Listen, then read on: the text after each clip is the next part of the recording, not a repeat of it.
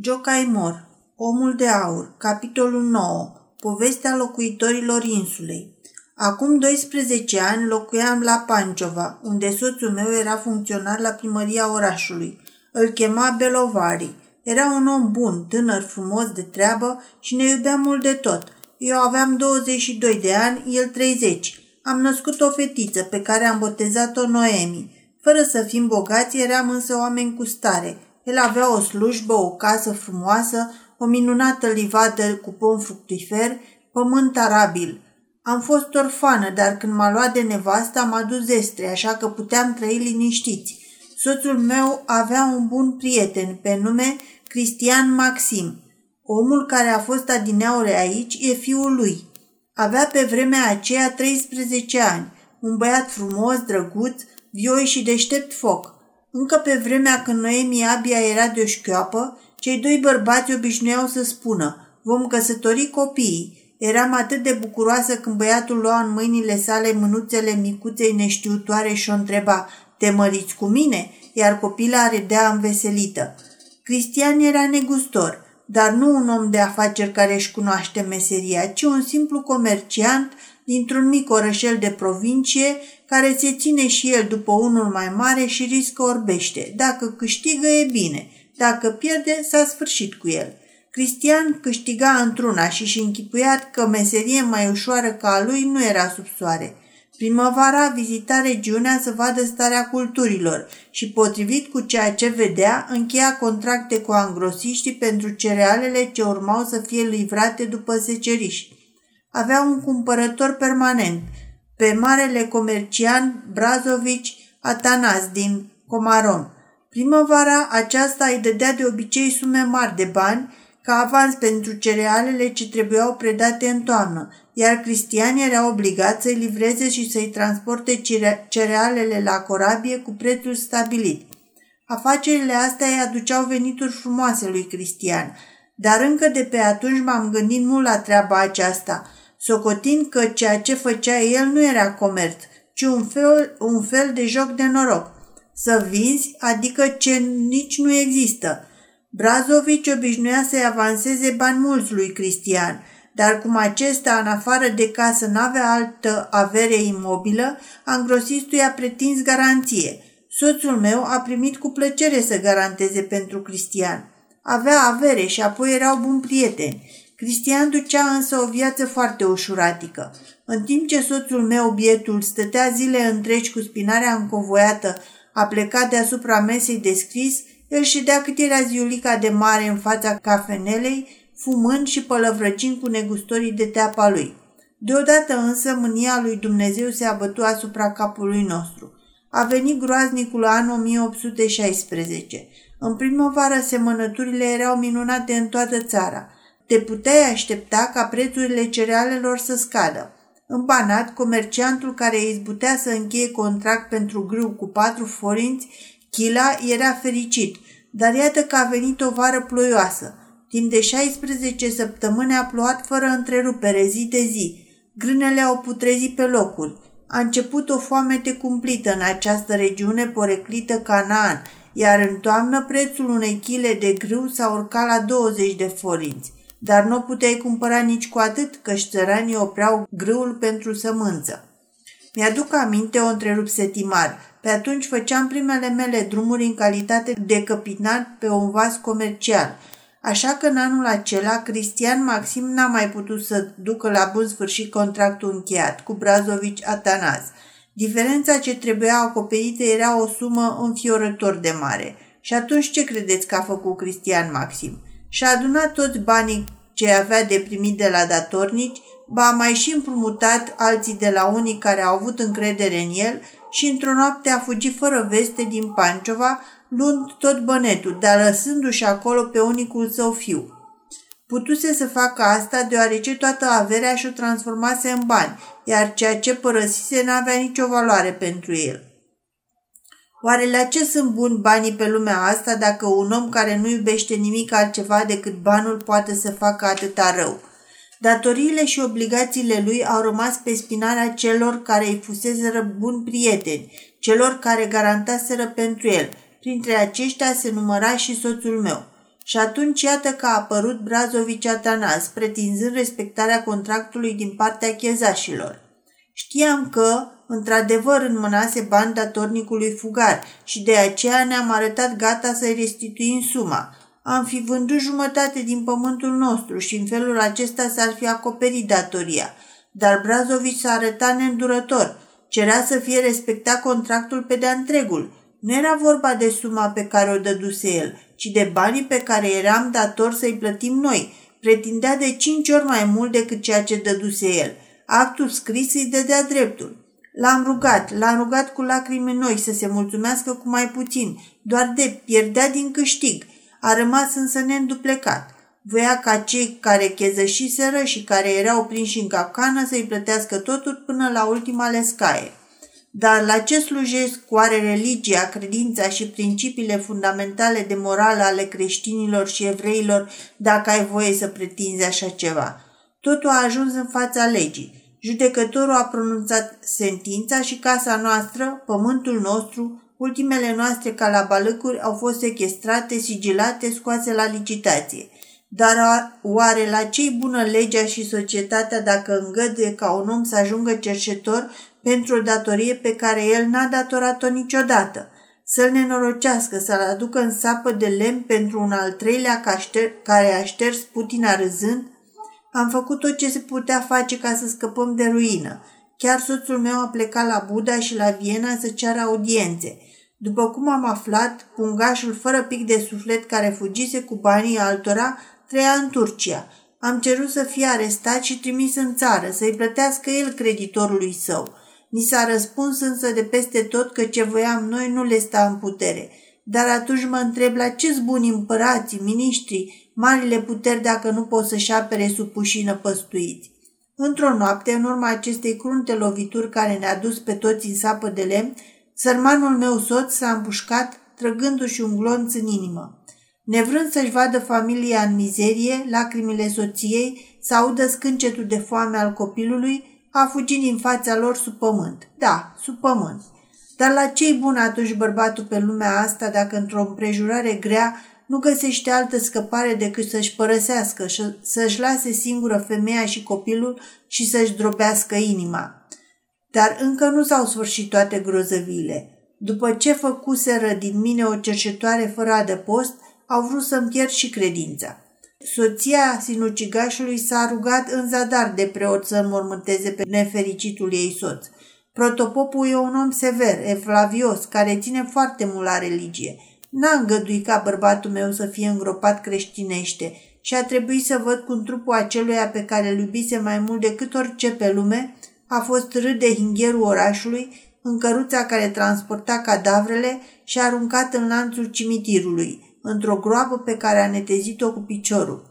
Atunci de ce mai există preoți pe lumea asta dacă nu sunt stare să aline astfel de suferințe? De ce mai există însăși lumea? Nu mai rămăsese decât să facă din mine o sinucigașe și ucigașa copilului meu. Ucigașa copilului și sinucigașe în același timp.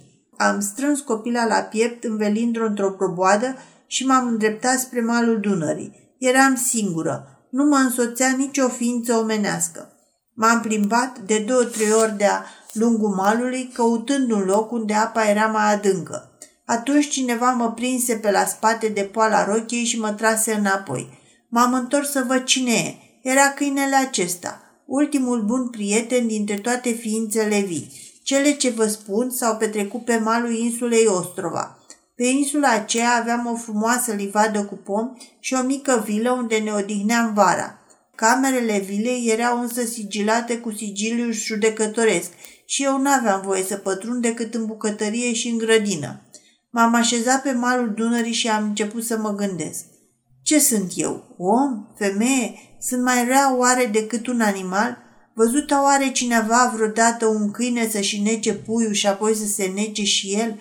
Nu, nu o să mă sinucid, nu o să-mi omor copilul. O să trăiesc, o să-l cresc. Cum o să trăiesc? așa cum trăiesc lupii, cum trăiesc țigăncile care n-au nici casă, nici pâine. O să cer pământului să mă miluiască. O să cer adâncurilor apelor, ramurilor copacilor, oamenilor însă nu o să le bat la ușă niciodată. Sărmanul meu soț îmi povestise cândva despre o insulă pe care, vreme de 50 de ani, Dunărea o înălțase în stufărișul de lângă insula Ostrova. Toamna el se ducea la vânătoare prin părțile acelea și pomenea adeseori de o stâncă plină de peșteri, unde se refugia pe vreme de furtună. Îmi spusese că insula era a nimănui. Dunărea nu durase pentru nimeni. Nici o cârmuire nu știa încă de existența ei, nici o țară n-avea încă dreptul să o socotească drept teritoriul ei. Acolo nu ara și nu însămânța nimeni. Pământul, pomii, iarba erau ale nimănui. Dacă era insula nimănui, de ce să nu o ocup eu? O cer de la Dumnezeu, o cer de la Dunăre. De ce s-ar împotrivi să-mi o dea? O să semăn grâu ca să am pâine. Cum o să semăn și ce fel de pâine o să fac, asta nu știam încă. Nevoia urma să mă învețe. Mai rămăsese o luntre. Judecătorul scăpase din vedere să-mi pună sechestru și pe ea. Ne-am urcat în trânsa eu, Noemi și Almira. Am trecut astfel pe insula nimănui. Nu văzlisem niciodată până atunci, dar nevoia m-a învățat. Când am pășit pe pământul acesta, m-a cuprins un sentiment ciudat. Parcă așa, deodată, am uitat tot ce mi se întâmplase în lume. Atunci m-a întâmpinat o liniște învietoare, odihnitoare. După ce am străbătut lunga, pădurea tânără și câmpia, știam ce trebuia să fac aici. În lungă zumzeau albine, în pădurice înfloreau alunii, deasupra apei pluteau flori de cornaci, pe malul Dunării broaștele testoase se încălzeau la soare, tulpinile copacilor erau pline de merci, în desișul din mlaștină creștea mana de apă. Doamne, ce masă, ce masă gata așternută! Pământul format din putrezirea arborilor era plin de puieți de pom fructiferi. Granguri aduceau semințe de pe cealaltă insulă, merele sălbatice dăduseră în purg, tufele de smeură își păstraseră încă fructele târzii. Știam ce aveam de făcut pe insula asta. O să o prefac în rai, eu singură. O să fac tot ceea ce pot să facă mâinile omului, mâinile unei femei și apoi o să-mi duc veacul aici așa cum se zice că au trăit cei din tâi oameni în paradis. Am găsit stânca, aceasta cu scobiturile ei sfredelite de natură. În peștera cea mai mare se găsea un culcuș de fân. Era locul unde odinioară soțul meu, sărmanul, se odihnise. Deci moștenirea mea de drept, dreptul meu de văduvă. Mi-a alăptat copila, am adormit-o și am culcat-o în fân, acoperind-o cu broboada mea. I-am spus Almirei, tu rămâi aici și păzește-o pe Noemi până mă întorc eu. Am trecut apoi din nou pe insula cea mare. Am străbătut iar grădina noastră. Cerdacul vilei era acoperit cu o pânză mare de cort. Am scos-o. Poate o să fie bună pentru un adăpost, iar iarna chiar de îmbrăcăminte. Am adunat în ea ce-am mai găsit împrăștiat pe acolo, vase de bucătărie, unelte de grădină și am făcut o boccea ca să pot duce totul în spate. Venisem în casa bărbatului meu bogată, într-o caleașcă trasă de patru cai și plecasem cu traista în spinare, cu toate că nu fusesem nici risipitoare, nici rea. Poate că și ceea ce învârâsem în traistă erau lucruri furate. Toate mi-aparținuseră însă, dar faptul că le luam era poate totuși un furt. Nu știu, în capul meu tot ce știam că e drept sau nedrept, îngădui sau nu, se învălmășise. Fugeam din propria mea casă cu o legăturică plină de boarfe. Trecând prin grădină, am tăiat câteva ramuri din minunații noștri pom fructiferi, am tăiat mlădițe de zmochine și de tufe roditoare, am cules de pe jos semințe și le-am pus în șorți, apoi am sărutat crengile salciei plângătoare, sub care de atâtea ori făurisem visuri de fericire. Se sfârșise. Niciodată nu m-am mai întors în locurile acelea. Barca m-a dus pentru ultima oară peste Dunăre. În timp ce vâzleam, mă frământam din două pricini. Întâi gândindu-mă că insula ar putea să aibă și locuitori nedoriți, șerpii. Mă gândeam că puteam să se lășluiască și în, vizu- în vizuinile stâncii. Mi-era scârbă de ei și apoi mă temeam pentru Noemi. În al doilea rând, mă gândeam că în ceea ce mă privește puteam trăi chiar ani în șir cu miere, cornaci și mană de apă, iar pe Noemi o puteam hrăni cu laptele din sânul meu, dar nu știam cum să o hrănesc pe Almira. Animalul acesta credincios nu putea trăi cu ceea ce mă hrăneam eu. Și aveam nevoie de ea. Fără ea simțeam că o să mă ucidă groaza în pustietatea asta. Când cu trai sprinare m-am apropiat de vizuina săpată în stâncă, am văzut mișcându-se în fața intrării o coadă de șarpe destul de groasă, iar ceva mai încolo capul. Ceea ce lipsea între cap și coadă în case Almira. Înțeleptul animal stătea culcat în fața copilului și da din coadă, lingându-și botul ca și cum ar fi vrut să spună. Eu am stat la masă. De atunci a vânat mereu șerpi. A fost hrana lui de toate zilele. Iarna îi scotea din găurile lor. Prietena mea, așa m-am obișnuit să-i spun, găsise astfel mijlocul de a trăi pe insulă, scăpându-mă totodată și de șerpii care mă îngrozeau. O, domnule, n-am cuvinte să vă povestesc ce am simțit în prima noapte aici, stând singură. Nu era cu mine decât Dumnezeu, un copil și un câine. N-aș îndrăzni să-i zic durere. Era mai degrabă voluptate. Toți trei ne-am învelit cu pânza de cort și ne-am trezit când păsările au început să cânte. Apoi a început munca, munca omului primitiv. M-a învățat nevoia. Mana de apă trebuie culeasă dis de dimineață. Femeile sărace se afundă în tufișurile mlaștinii, acolo unde această plantă cu semințe dulci crește ca o buruiană oarecare. Își ridică fusta și, ținând-o întinsă cu amândouă mâinile, se învârtesc astfel în tufiș încât sămânța coaptă le cade în poală. Adevărată mană, pâinea dată de Dumnezeu, pâinea pe care o mănâncă sărmanii, slugile nimănui. Domnule, doi ani mi-am hrănit cu pâinea asta și în fiecare zi am mulțumit în genunchi celui care are grijă de păsările câmpului. Fructele de pădure, alunele, miere de albine, broaște testoase, ouă de rață sălbatică, cornaci păstrați pentru iarnă, melci și ciuperci uscate, iată hrana mea de toate zilele.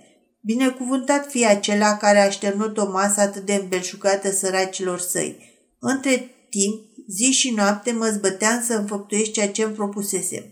Am altoit plantele sălbatice cu mugurii de pe ramurile luate din grădină și în pământul desțelenit am sădit tot felul de tufe cu fructe hrănitoare, viță de vie, plante trebuincioase.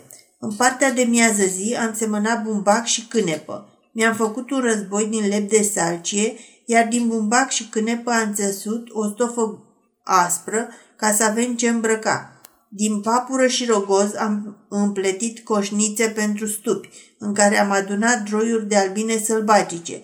Chiar din primul an am avut miere și ceară pentru schimb. Cei care veneau câteodată pe insulă erau morari sau contrabandiști. Ei îmi ajutau la muncile mai grele și nimeni nu-mi făcea niciun rău. Știau că n-am bani. Plăteau fie muncind, fie dându-mi unelte trebuincioase că știau că nu primesc bani.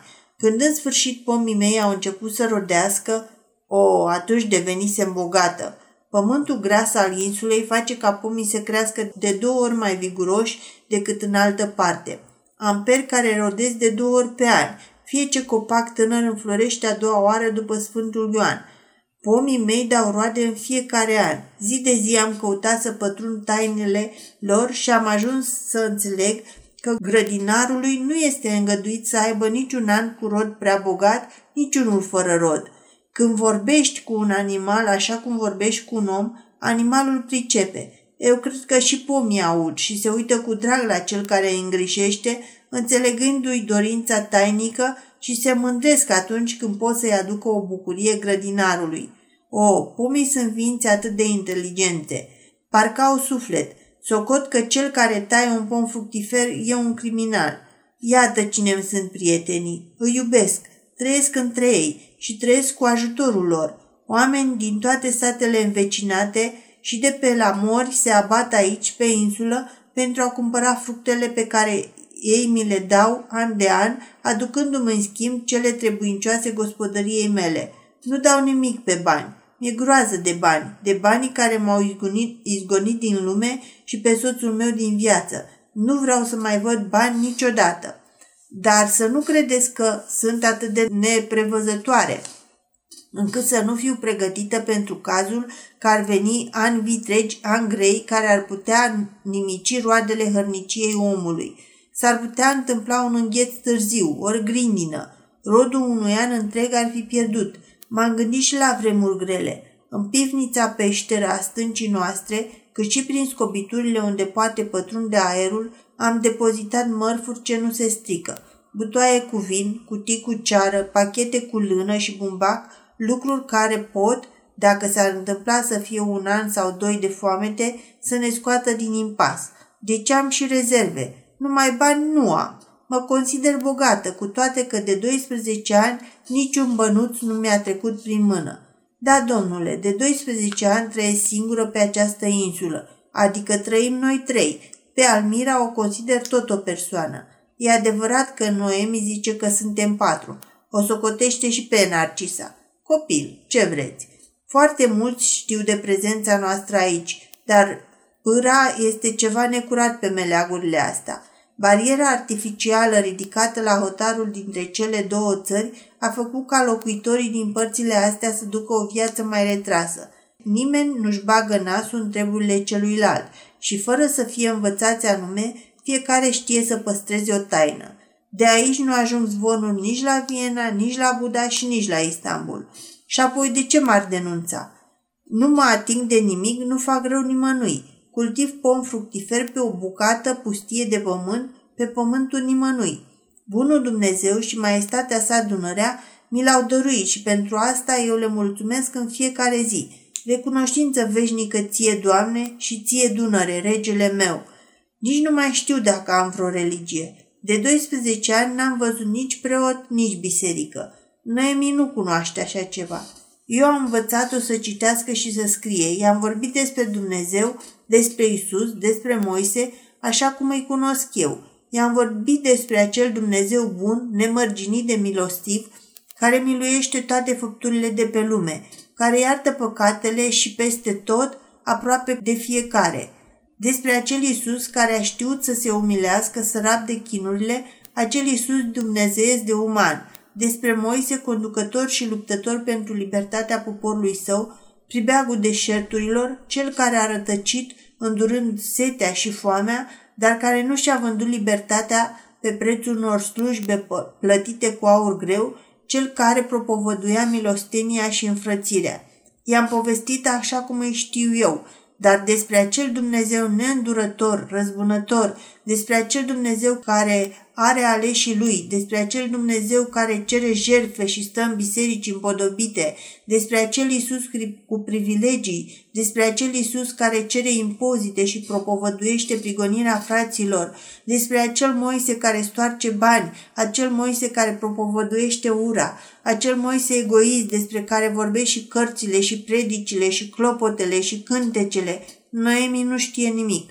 Acum ați aflat cine suntem și ce facem aici. Să vă spun acum și cu ce ne amenință acest om. Cristian Todor este fiul aceluia pentru care soțul meu s-a pus chezaș, din pricina căruia s-a sinucis, din pricina căruia noi am părăsit lumea, societatea omenească. Când ne-am ruinat, era un copil de 13 ani și nenorocirea l-a atins și pe el, căci și el a fost părăsit de tatăl său. Mărturisesc că nu mă mir cum de băiatul a ajuns un netrebnic fără pereche. Părăsit, zvârlit la gunoi de propriul său tată, nevoit să primească pomană de la unul și de la altul, înșelat și furat de cel pe care ar fi trebuit să-l adore și să-l înconjoare cu respectul filial cuvenit, stigmatizat de vârstă fragedă drept fiul unui pungaș, mai e de mirare că a fost silit să ajungă ceea ce a ajuns și să spun drept, nici eu nu știu ce este într-adevăr, dar cunosc multe lucruri despre el. Fiecare din cei care trec pe aici știe câte ceva despre el. Nu mult după fuga părintelui său, a plecat și el în Turcia. Spunea că se duce să-și caute tatăl. Unii zic că l-ar fi găsit, alții că nu i-a dat de urmă, alții că l-ar fi furat și pe tată său și ar fi fugit cu banii pe care apoi i-a irosit. Nimeni nu știe nimic precis. Iar pe el degeaba l-a întrebat că nu spune niciodată adevărul. Pe unde a umblat, ce a făcut, despre toate înșiră numai povești și știe să le înflorească atât de iscusit, încât se zăpăcește chiar și el de a văzut cu ochii lui că lucrurile s-au petrecut altfel și gata să creadă la un moment dat că totul a fost așa cum istorisește el. Azi îl vede aici, mâine dincolo, a fost întâlnit în Turcia, în Italia, Polonia, Ungaria și nu e om de seamă în aceste țări pe care el să nu-l cunoască. Înșală fără rușine, iar cel care a fost înșelat odată poate fi sigur că va fi înșelat și a doua oară. Cunoaște zece limbi și e luat drept cine se dă în țările pe unde umblă. Odată se dă drept negustor, altădată soldat sau marinar, azi e turc, mâine grec. A fost văzut dându-se drept conte polonez, drept logodnicul unei prințese ruse, drept doctor neamț, vânzând hapuri pentru orice boală. Care rostul lui adevărat pe lume? Asta nu știe nimeni. De un singur lucru sunt sigură. E spion plătit, dar în slujba cui? A turcilor? A austriecilor? A rușilor? Pentru câte trei? Poate și pentru mulți alții. Îi slujește pe toți și înșală pe toți. În timpul anului trece de multe ori pe aici. Vine cu o barcă de pe malul turcesc și cu aceeași barcă trece pe malul unguresc. Ce treabă are când aici, când dincolo? Nu mă pot umiri. Sunt convinsă că e bucuros văzând amărăciunea ce ne opricinuiește venirea lui. Mai știu că e lacom și umblă după fuste. La mine găsește mâncare gustoasă și o fetișcană pe care îi face plăcere să o necăjească numind-o locornica lui. Noemi îl urăște. Îl urăște deși nici nu bănuie cât de îndreptățită este ura ei. Eu nu cred însă că Cristian Todor vine pe insulă numai ca să ne amărască pe noi. Insula asta pe semne care și alte taine, taine care nu mă privesc deloc. E un spion plătit și pe deasupra om rău. E putre din cap și până în picioare. Poți să aștepți la orice din partea lui. El știe că eu și fata mea am ocupat insula fără niciun temei de lege. Cunoscând taina, ne șantajează, ne chinuiește pe amândouă. Ne amenință că dacă nu-i dăm bani și nu-i facem pe plac, ne denunță fie guvernului austriac, fie guvernului turc, iar când se va afla că în mijlocul Dunării s-a format un teritoriu nou, nesemnalat în tratatele de, ba- de pace existente, se vor risca de îndată discuții între cele două țări și până să se lămurească lucrurile, mai întâi o să ne dea ordin să plece toți cei care locuiesc pe insulă, așa cum s-a întâmplat și cu teritoriul dintre muntele Albion și râul Cerna, care a fost declarat pământul nimănui. Un singur cuvânt din partea acestui netrebnic e destul pentru ca tot ce am izbutit să fac pe această insulă pustie, cu truda amară a celor 12 ani să fie nimicit, ca acest paradis unde trăim atât de fericite să fie adus iar în stare de sălbăticie, iar noi să ajungem din nou pribege. Și încă ceva. Nu tremurăm numai de teamă că slugile împăraților ar putea să ne descopere, dar tremurăm și din, din pricina popilor. Dacă mitropoliții, patriarhii, episcopii și protopopii ar afla că aici, pe insulă, crește o fată care de când a fost botezată n-a mai văzut biserică, mi-ar lua-o cu forța și ar închide-o într-o mănăstire. Înțelegeți acum, domnule, suspinul acela amar ce nu va lăsa să dormiți noaptea asta?" Timar privi talerul lunii care începuse să coboare peste plopii înalți. De ce n-am eu putere să le ajut?" se întrebă el în gând. Omul ăsta poate să ne nimicească în orice clipă, urmă Tereza. E de ajuns să anunțe la Viena sau la Istanbul că aici, pe Dunăre, s-a ridicat un teritoriu nou și ne-a prăpădit. Afară de el niciodată și nimeni de, de prin părțile astea nu ne-ar denunța. Sunt însă pregătită pentru orice.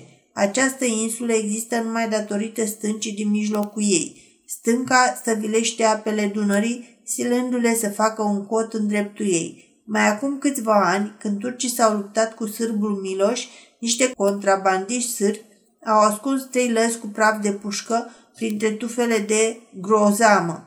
Când luptele s-au terminat, n-a venit nimeni să le ia. Poate că cei care au ascuns aici praful de pușcă au fost prinși sau au fost uciși. Eu am găsit lăzile. Le-am adus aici și le-am vărât în văgăuna cea mai adâncă a stâncii uriașe.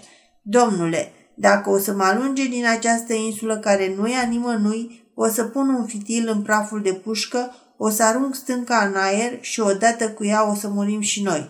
În primăvara următoare, după pornirea sloiurilor, sloiurilor, nimeni nu o să mai găsească nici urmă de insulă. Acum înțelegeți de ce n-ați putut închide ochii sub acoperișul casei noastre? Timar își rezemă capul în palme și privi undeva înainte. Vă mai spun încă ceva, adăugă Tereza aplecându-și mai, aplecându-se mai aproape de urechea lui Timar pentru ca șapta ei năbușită să fie mai ușor înțeleasă. Eu cred că omul ăsta a avut și alt motiv să apară tocmai azi pe insulă și apoi să dispară Tamnisam, decât simplu fapt că și-a pierdut la joc ultimii bani în cine știe ce cârciumă murdară și a vrut să stoarcă ceva de la mine. Vizita asta vă privește ori pe dumneavoastră, ori pe domnul celălalt. E bine ca cel care are taine ce trebuie bine ascunse să se ferească. Luna apuseze dincolo de plop și spre răsărit se ivise o lumină roșiatică. În pădurice răsuna fluieratul grangurilor. Se lumina de ziua. De undeva de lângă insula Ostrova, un glas tărăgănat și prelung de corn răzbătu peste întinsuri. Se suna deșteptarea pentru marinari. Curând se auziră pași pe nisip. Dinspre țări se apropia un marinar să anunțe că vasul era gata de plecare. Vântul se oprise și deci puteau porni la drum. Musafirii, Tricali Seutim și fata lui, frumoasa Timea cu obrazul ca fildeșu, se grăbiră să iasă din odaia cea mică. Noemi se sculase de mult și pregătea în bucătărie dejunul din lapte proaspăt de capră, folosind mălaiul prăjit drept cafea și mierea drept zahăr. Timea nu bău laptele. Dădu Narcisei partea ei, iar aceasta a primit bucuroasă darul fetei străine spre marea supărare a Noemiei. Tricalis Eutim căuta să afle de la Timar unde dispăruse celălalt domn care sosise de cu seară. Capitanul îi răspunse că omul acela plecase chiar în puterea nopții. Auzind răspunsul, fața lui Tricalis Eutim se îndunecă parcă mai tare. În sfârșit, oaspeții își luară rămas bun de la gazdă. Timea era iarăși apatică. Se plângea că nu se simte bine. Tima rămase mai în urmă și la despărțire îi dădu Terezei pentru Noemi o basma turcească de mătase frumos colorată. Dânsa îi mulțumi, asigurându-l că Noemi o va purta cu plăcere. O să mai vin, spuse Timar strângând mâna Terezei. Se îndreptară spre, luntea, spre luntrea lor, luând-o de-a lungul cărării acoperite cu iarbă, Tereza și al Almira îi petrecură până la mal. Noemi se urcase în vârful stâncii stinguratice și așezându-se pe covorul alcătuit din flori de mușchi și de frunze groase de sedum, privea cu ochii ei albaștri visători luntrea ce se depărta. Narcisa se furișe lângă ea și îi se ghemui în poală, lipindu-și gâtul mlădios de pieptul ei. Piei din fața mea necredincioasă! Asta ți-e dragostea! De ce mai părăsi, părăsi și te-ai dat de partea fetei alea? Pentru că ea e frumoasă și eu nu? Acum când a plecat biar la mine, sunt bună și eu, nu-i așa? Du-te, nu te mai iubesc. Și totuși, Noemi strânse la pieptui cu amândouă brațele micuțul animal neastâmpărat și lingușitor. Sub bărbia ei rotundă strânse capul alb al lingușitoarei și rămase cu privirea după luntrea ce se depărta. În ochii ei străluceau lacrimi.